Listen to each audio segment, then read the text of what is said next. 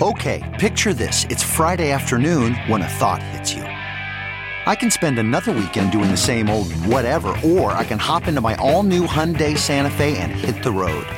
With available HTRAC, all wheel drive, and three row seating, my whole family can head deep into the wild. Conquer the weekend in the all new Hyundai Santa Fe.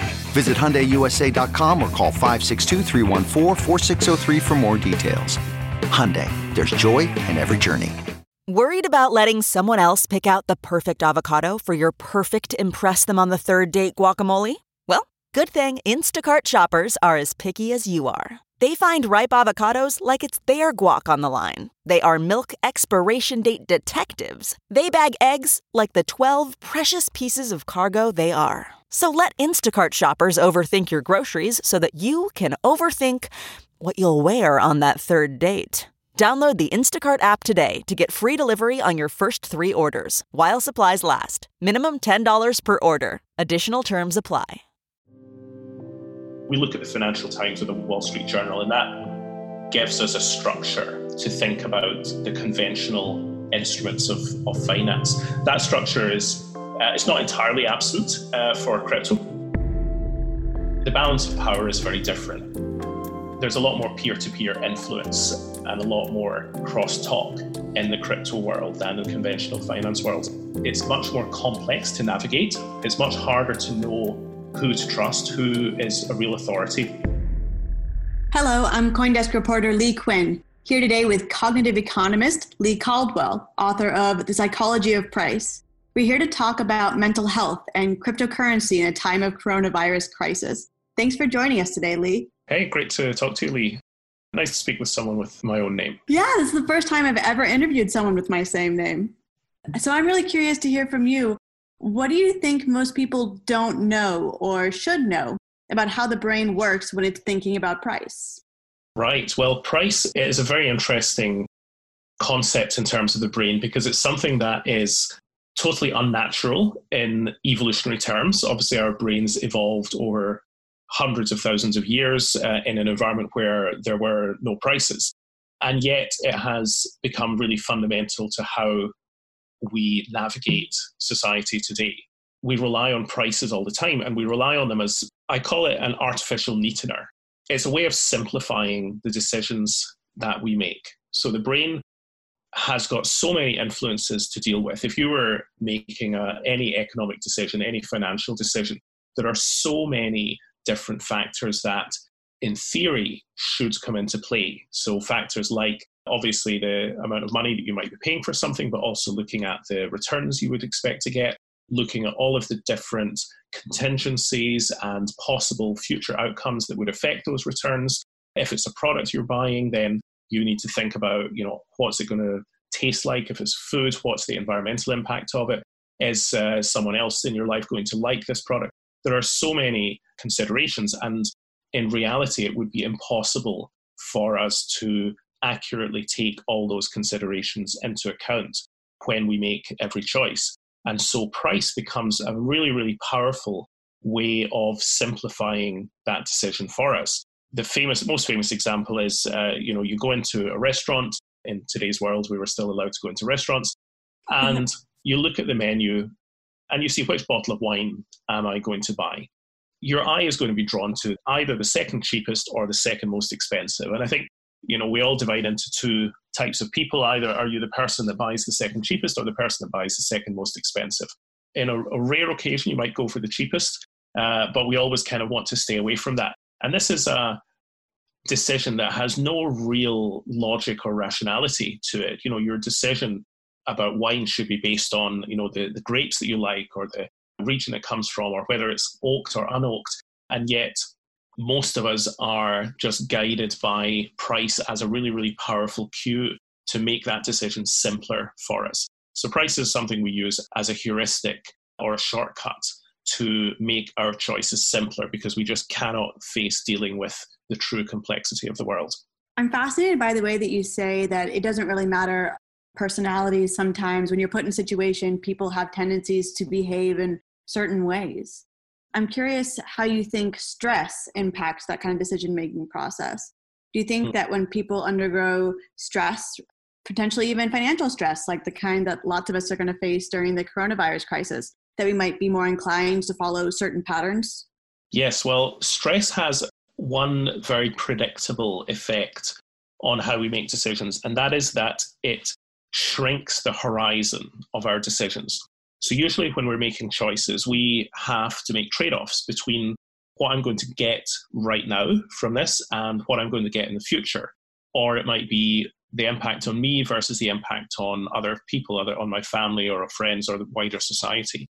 And we're always balancing the things that are close to us, which is you know my own interests right here in the immediate present versus things that are more distant which is either my future self maybe the the long term returns i will get from a decision or the interest of other people. And stress tends to bring us closer and closer to that self interested and the immediate decision. So stress makes us focus more on what's happening right now and to ignore the long term outcomes. And i think we can all imagine this happening in the coronavirus world, we may become focused more on immediate survival. Like, can I make it through the next two months? Do I have enough money to survive? If you're running a business, do you have enough money to make payroll in the next couple of months? You're not going to be thinking about investing for the long term. In some sense, that's a, a sensible response to an unpredictable situation. But in some ways, it's also just driven by the emotional stress, the stress hormones focus the brain and make us think in that more short term way. What do you recommend people do to identify their own biases when it comes to misunderstanding a price or to make less impulsive decisions uh, when it hmm. comes mm. to money? Sure. Well, identifying your own biases. Uh, one good technique is uh, to try and spot uh, the way that people or companies are uh, playing on those biases and the heuristics that they're using. So if you uh, were to go around a store, or let's say you go online and uh, look at the, the different ways that people are presenting prices to you, and you'll see a, a set of quite specific patterns. So, classic example is uh, you'll see something was $50, now $30, you know, save 40%. Or you might see buy one, get one free. Uh, or you might say, you might see uh, buy now, pay later. Um, Amazon is a one that I, I always get this message whenever I buy something on Amazon. This could be this could cost you instead of uh, 28 pounds. This could cost you eight pounds if you buy it with the Amazon Mastercard. And essentially, what they're saying is, we'll give you 20 pounds to uh, buy this, to take out this credit card. But they present it in a different way, so it makes it look like, wow, I'm going to get a great deal on this thing that I'm buying. There's a set of tricks, and you can find these uh, these tricks if you look for uh, psychological pricing tactics or. Uh, or if you if you were kind enough to buy my book, you would see them in there. Mm-hmm. Uh, you'll see a list of uh, different techniques that companies can use to change how you perceive prices. And the more that you uh, look out for those, and the more that you spot companies doing that to you, and look at the reaction that's going on inside your brain, then the more you will become aware of your own biases and be able to protect yourself against them. The way to reduce your own impulses, one of the most reliable ways is to think about that future self. So I mentioned that stress can make you focus on today's self and not tomorrow's outcomes. So just project yourself forward, put yourself in the mindset of yourself in three years' time or maybe 20 years' time, and think, looking back at today from that viewpoint, will I regret the decision I'm making, or will I be happy that I made it? And it's, you know, in some ways that may seem an obvious thing to do, but if you can teach yourself to use that as a um, a practice, uh, and every time you're making a big decision, just put yourself a few years forward and look back again and say, will I uh, regret this or will I be happy with the decision I made? Very often you'll uh, reduce the impulses and things will get better. That's so true. And you were talking a lot about the way that we are presented with prices, right? The way that we consume the information about things we can purchase or invest in or, or not. And first thing that came to mind for me is crypto Twitter. Mm. I'm curious to hear your thoughts about crypto Twitter and how mm-hmm. it is that you think about navigating this as a platform where we can both get informed about financial tools, but also is full of emotion in the way that those prices are talked about. Yeah, well, very much so. I think it, it's a really interesting contrast with the way that the narratives about conventional finance and conventional money are structured because those are much more hierarchical narratives. They're very much guided by government policy decisions or by mainstream media narratives. You know, we all we look at the Financial Times or the Wall Street Journal, and that gives us a structure to think about the conventional instruments of, of finance. That structure is uh, it's not entirely absent uh, for crypto because, of course, there's publications like your own where there's a media view on crypto, but the balance of power is very different. There's a lot more peer to peer influence and a lot more cross talk in the crypto world than the conventional finance world. And really, that means a couple of things. One, it's much more complex to navigate, it's much harder to know who to trust, who is a real authority, who you should listen to there are it's much easier for new narratives to emerge um, and that's very democratic uh, but it's also a lot more confusing and it means that the brain both is probably forced to make to take shortcuts uh, and those shortcuts could be find a couple of trusted voices and just listen to them or it could be look at what the majority is saying uh, or it could be be contrarian and you know follow do the opposite of what the majority is saying uh, but we the brain always needs to find ways to manage and reduce the complexity uh, that it sees in its environment. And those shortcuts um, can be they can be very useful, but they can sometimes be a bit misleading, and you may rely too much on one shortcut and uh, sometimes sometimes make the wrong decision. I think Twitter is Twitter is an amazing platform that, that I love, and I, am I'm, I'm on it all the time. Uh, but if I took all of my decision cues from Twitter, uh, I think I would end up chasing my tail a lot and making myself very unhappy. I hear you on that. Now, um, you're bringing up this really important point of things being more complex sometimes than we see them as. And I'd like to turn the floor over to you a bit and learn more about I don't know if it was called uh, Systems Three or, or System Thinking that you'd mentioned mm-hmm. in your writing. Can you tell me a little bit more about that? Yeah, absolutely. So, if any of the if any listeners have read about behavioral science or psychology, uh, there's a good chance that you've heard of this idea of uh, the the different systems in the brain. Uh, so the traditionally we think of two systems, system one and system two. Uh, and if you've read uh, Daniel Kahneman's book, Thinking Fast and Slow, the title refers to these two systems. The, the fast thinking is system one.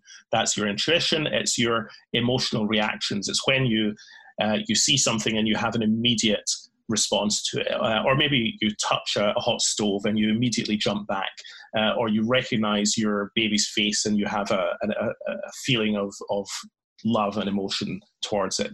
This is system one. System two is the logical, slow, rational brain, and that's where we stop to work out the numbers. So we might be calculating the expected return on an investment over multiple years.